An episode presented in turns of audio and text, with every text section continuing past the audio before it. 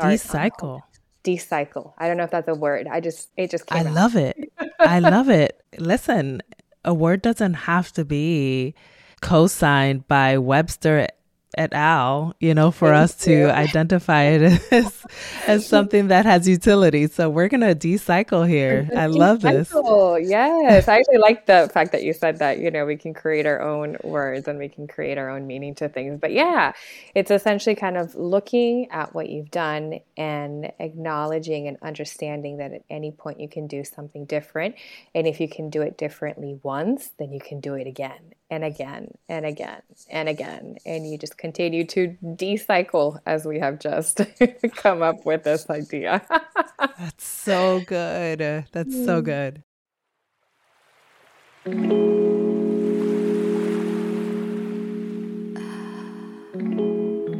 beautiful soul.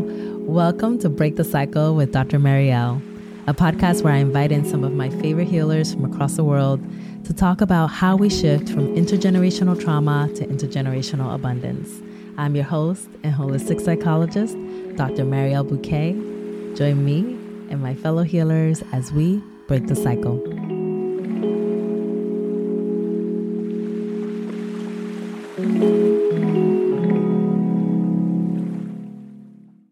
I welcome you to this episode featuring my dear friend, registered marriage and family therapist and integrative nutrition health coach who's made it her mission to help people redefine the ways in which they see their health and engage with their health through holistic methods, Maria Sosa.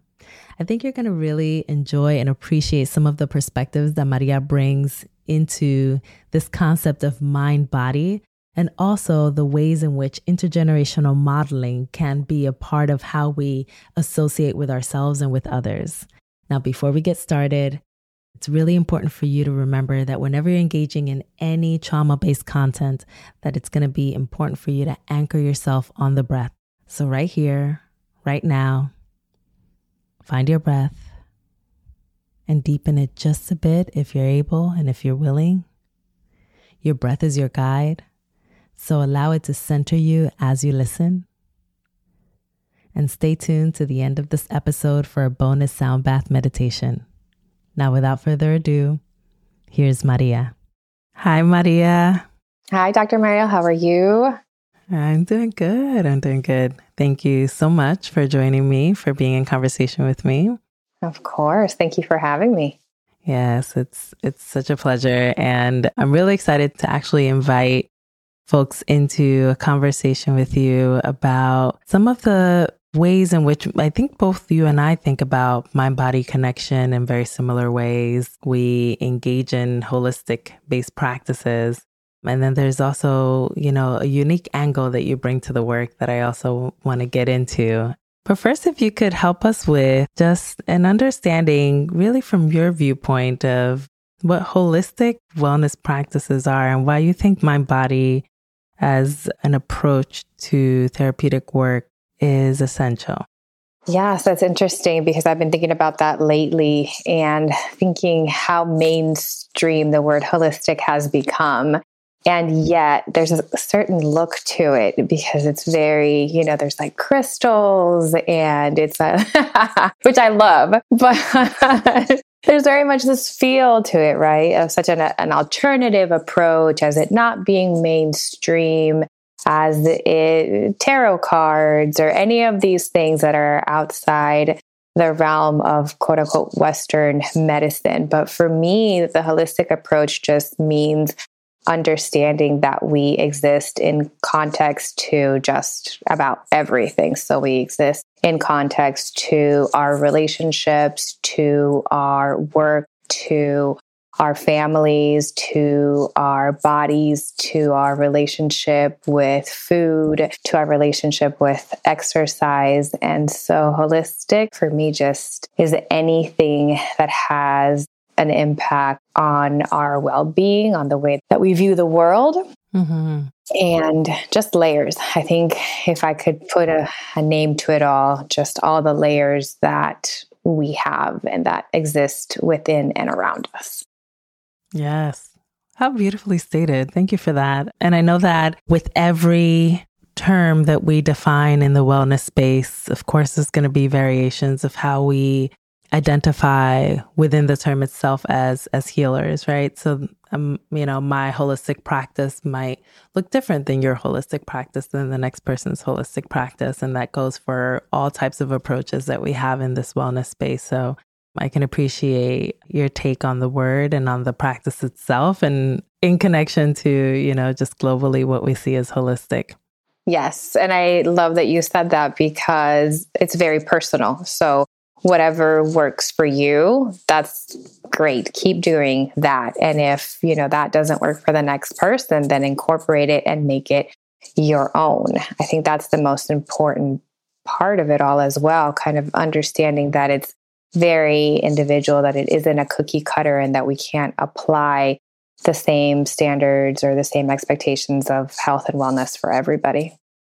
Mm, yes, because we all exist in different bodies, and we all exist within different stories, within different histories. And of course, you know, this being a podcast centered on the context of intergenerational trauma, we all exist in different lineages, right? And so it's it's important for the individual perspective to be taken into account when it comes to holistic methods and approaches that, you know, we engage in within all spaces that are healing spaces, right?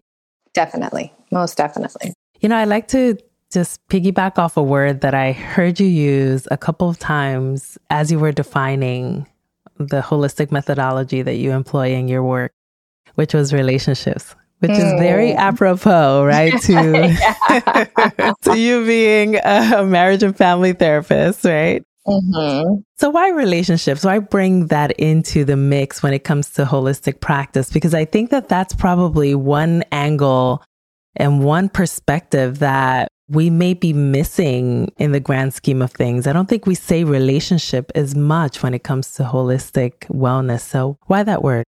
Yeah. So I think we always focus on the I, or what do we need to do individually, but we don't exist just as individuals. We exist in relationships.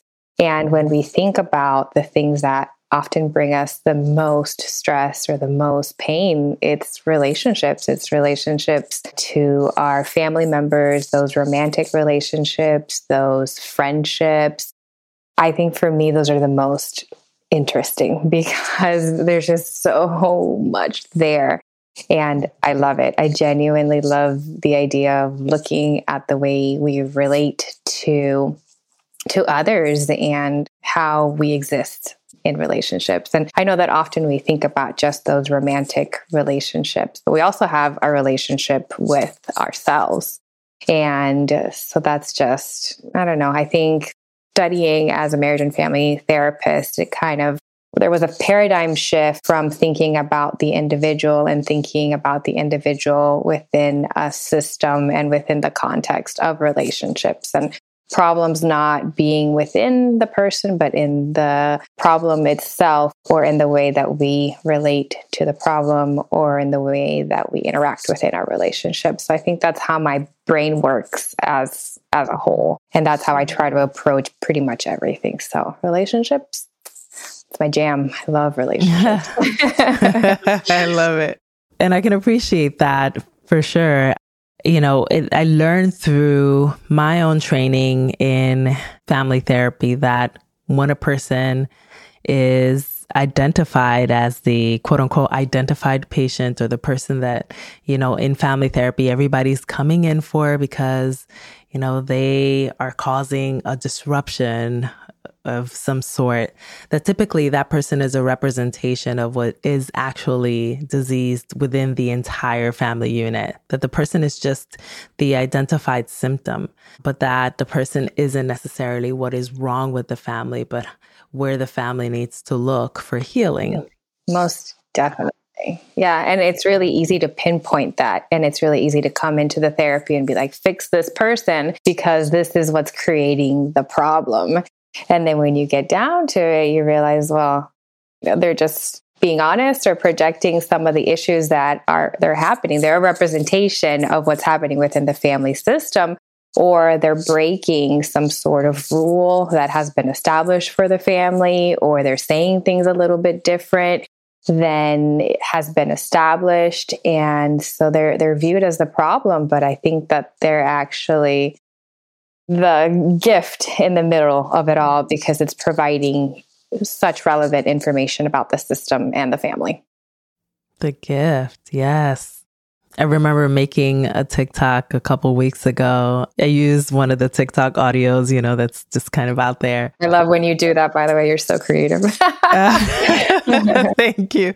I really get into my creative mind on these platforms, especially on TikTok. I, I find it to be a fun way to engage the content. So thank you for that. Yes. But the the actual audio said, you were not the scapegoat. You were not, you know, what was wrong in your family. You're the golden child. And it's a way to really reverse that narrative that we tend to see so typically within family therapy, where a person would, you know, be the identified person that people are coming in to quote unquote fix, right?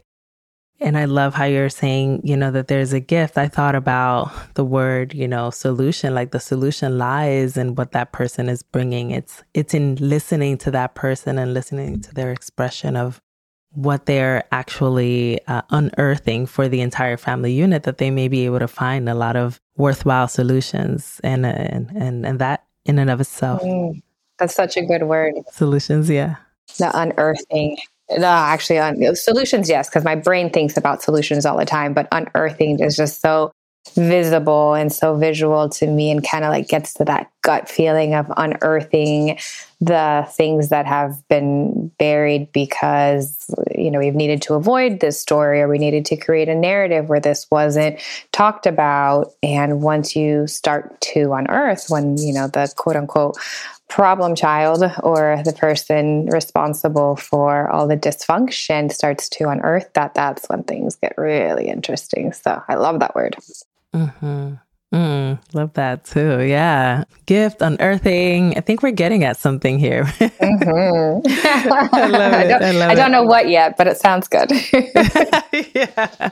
I like to talk about the other side of this, right? When a person isn't really identifying as the golden child, or identifying as someone who is honoring themselves. But on the other side of the continuum, which I know you talk a lot about in your work, which is the concept of self-betrayal, or betraying yourself because you're not honoring how you are indeed a gift. Mm-hmm.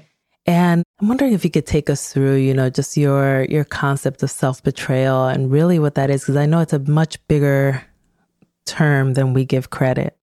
Yeah. So I think another word that comes with self-betrayal is just this idea of honoring and respect for you as a human who has needs and wants and has a right to exist, essentially, as we are. And so when we engage in self-betrayal, it's kind of denying that existence and diminishing the needs, minimizing the wants, so much so that you're kind of erasing yourself and turning your back on yourself. So it just feels kind of a, and I know that we also talk about betrayal often in terms of that romantic relationship, right? Disloyalty or that infidelity, but it, it's very much, it starts within us, I think, this idea of turning our back against ourselves. And it comes very easily,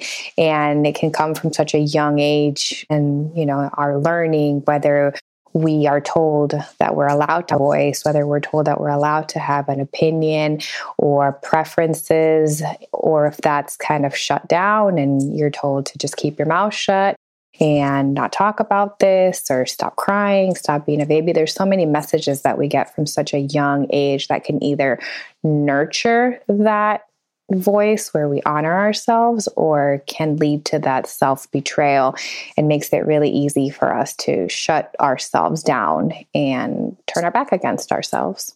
Mm. Wow.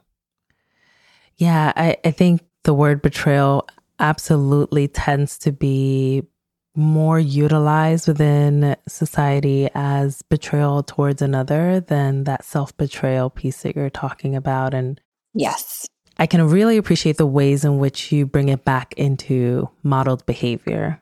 Where do we learn this? Where do we learn how to betray ourselves? What indeed was modeled? Maybe you can help us even with some examples of what can be modeled or what behaviors a parent, let's say, exhibits that, you know, are self, self-betraying themselves that a kid would sponge up and, and then take on as their own. Mm-hmm.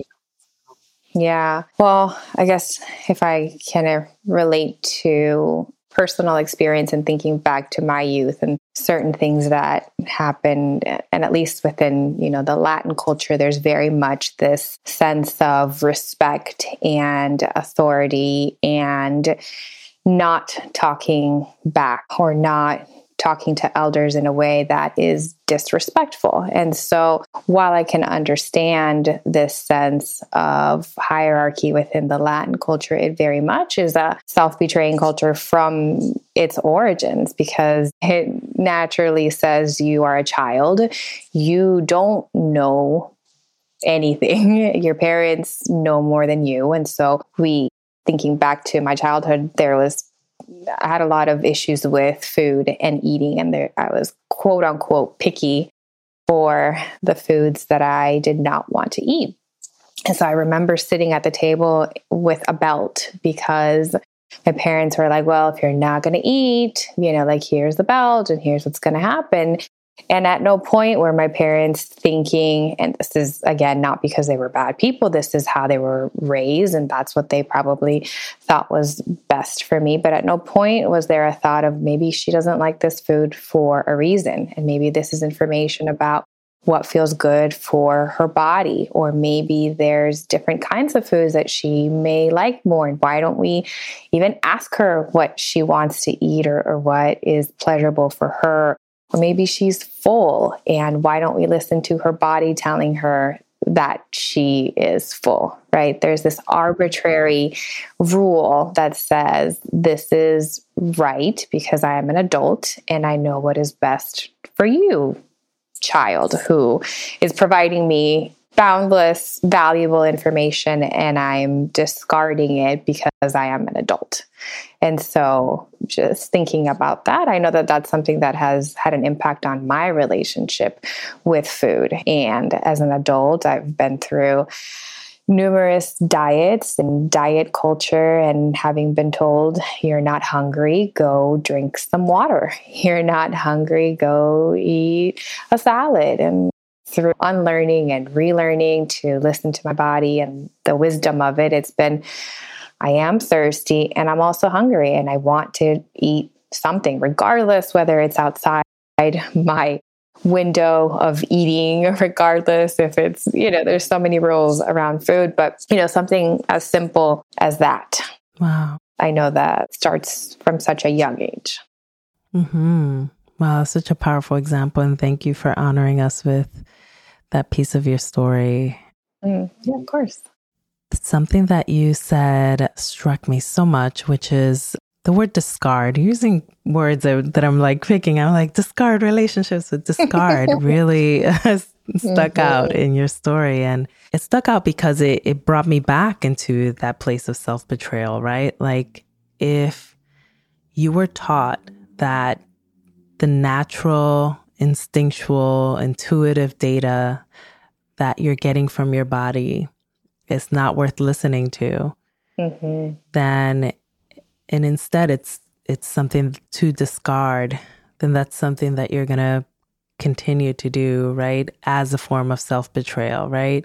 The betrayal happening, you know, from parent to child, I am not honoring your body and, and what and the data that it's providing us. And then that being the internalized message that this this data is not worthwhile holding on to. I shall discard it. Yes. And that being such a powerful, you know, moment in in that intergenerational transmission of, of models of socializing, which is a part of what we know is how we transmit these these messages forwards or these behaviors of ways of being forward. It's also by the modeling, not just, you know, the the genetic pieces. And so I, I think that that's just so such a powerful point. Now, discarding as an adult human, right? Like, tell us a bit about what that could look like as far as behaviors for somebody, so people that are listening can know, oh yeah, that that's something that sounds familiar. Mm-hmm. So another thing that I was really great at as well was discarding emotions or negative emotions. So anything along the spectrum of sadness or anything along the spectrum of just discomfort, it was discarded rather than listened to. It was, you shouldn't feel this way. Smile, move along, do something that will make you feel better. And, you know, people have it so much worse than you do. So why are you complaining? Why are you making a big deal out of this? Discard this sadness, discard this discomfort that you're feeling and move along. And I think that we all do that to some degree. One, because we don't want to feel the discomfort. So I think that it's not only a message that we get from our society or from our culture, it's genuinely something that we don't want to experience. And yet there is so much wisdom within that. What does it mean? What is the sadness trying to communicate?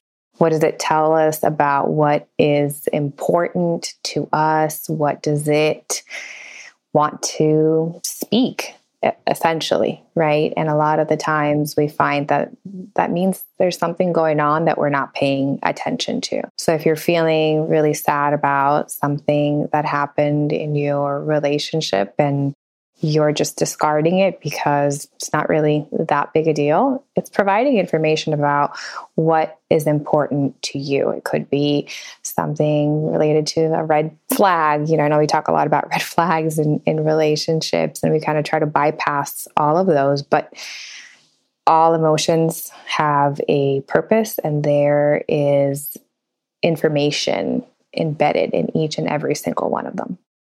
Mm-hmm. Wow, it sounds a lot like there's plenty of opportunities for self-abandonment in that process. Mm-hmm. Mm-hmm.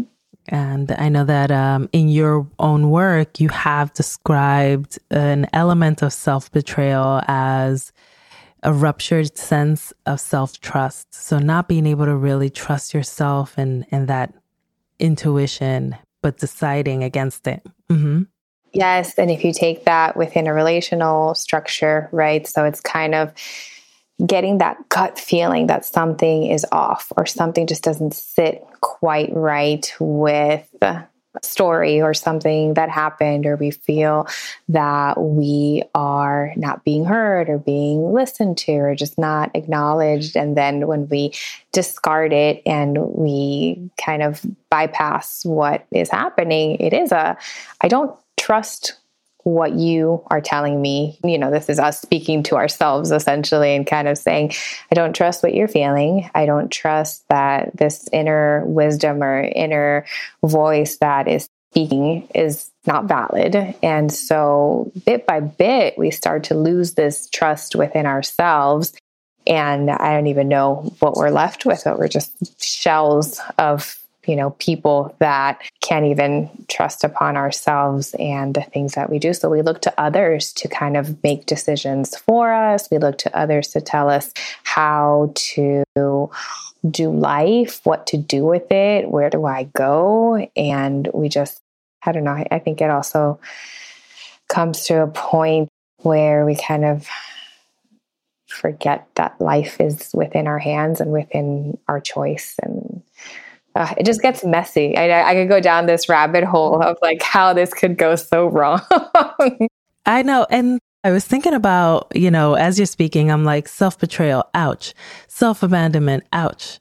Lack of self-trust, ouch. It's almost like, you know, you, you're talking about the rabbit hole and it's like you keep going and going mm-hmm. and going. Mm-hmm. Mm-hmm. It's hard. Yes. Yeah. It really does. So here's my final question to you. Okay, I'm ready. It's a big one and an important one, very much to the context of everything we're talking about, especially generationally. But, you know, from your perspective as a marriage and family therapist, looking at all of these pieces, especially the self-betrayal piece, how does one break the cycle? Mm, that's such a good one.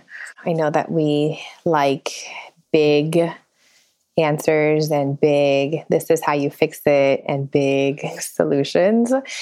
But I think that with any cycle, it's just doing anything that is different than what you have already been doing. So it's kind of essentially fracking your behaviors and saying, this is, you know, step one, step two, step three, step four. This is what happens. This is what I do. This is what I have been doing all my life. And understanding that at any of these steps, you are able to change that and that you are able to do something differently. And at any of these steps, you could dis de-cycle. I'm trying to think of the word, essentially, mm. like, you know, kind of prevent the cycle from continuing at any any point.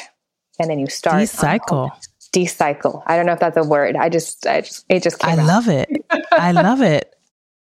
Listen, a word doesn't have to be co-signed by Webster et al., you know, for us to identify it as, as something that has utility. So we're going to de-cycle here. I love de-cycle. This. Yes. I actually like the fact that you said that, you know, we can create our own words and we can create our own meaning to things. But yeah, it's essentially kind of looking at what you've done and acknowledging and understanding that at any point you can do something different. And if you can do it differently once, then you can do it again and again and again and again. And you just continue to de-cycle as we have just come up with this idea. That's so good. That's so good. So grateful to you for that nugget of wisdom. I'm hoping that people that are listening can take that on and take on the task of just doing one small thing and then just adding to it, because it's, you know, the aggregation of all of these small practices that will contribute to the larger goal of breaking the cycle. So thank you for reminding us of that. Yes, of course. I'm going to go look up that word now. And if not, I'm going to go coin it. Yes. Trademark. Hello. I love it. I love it. It has been such a joy being in conversation with you as always. But, you know, in the context of breaking cycles, I'm so deeply honored to have you on here. Thank you for being here with me and with us. Oh, thank you so much. It was lovely. I hope you enjoyed this conversation. What an interesting take on intergenerational modeling, huh?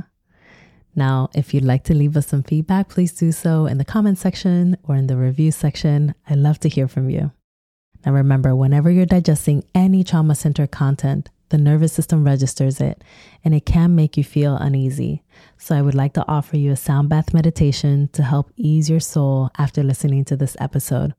So if you're willing and able to participate, lower your gaze, snuggle into your seat, find whatever brings you comfort and safety. Take in a deep breath, and let's begin.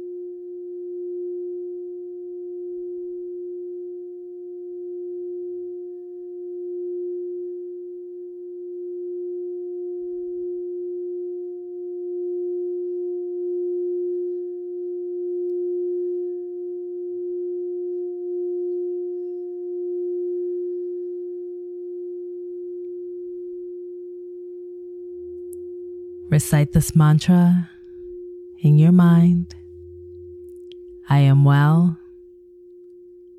I am here. I am grounded.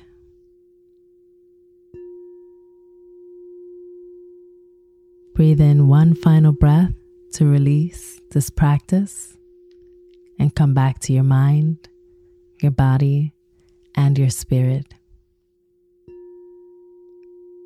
And when you're ready, open your eyes. Remember that no matter where you are in your healing journey, you have a choice here and today to break the cycle. Now, if you would like any coping tips delivered to your inbox, sign up to my newsletter and follow me on social at Doctor Mariel Bouquet. And if you're hoping to immerse yourself into a deeper learning about trauma, head over to drmarielbouquet.com slash courses. It has been such a pleasure to partake in this episode with you, with Maria. Take care of this beautiful soul of yours, and I'll see you at the next episode.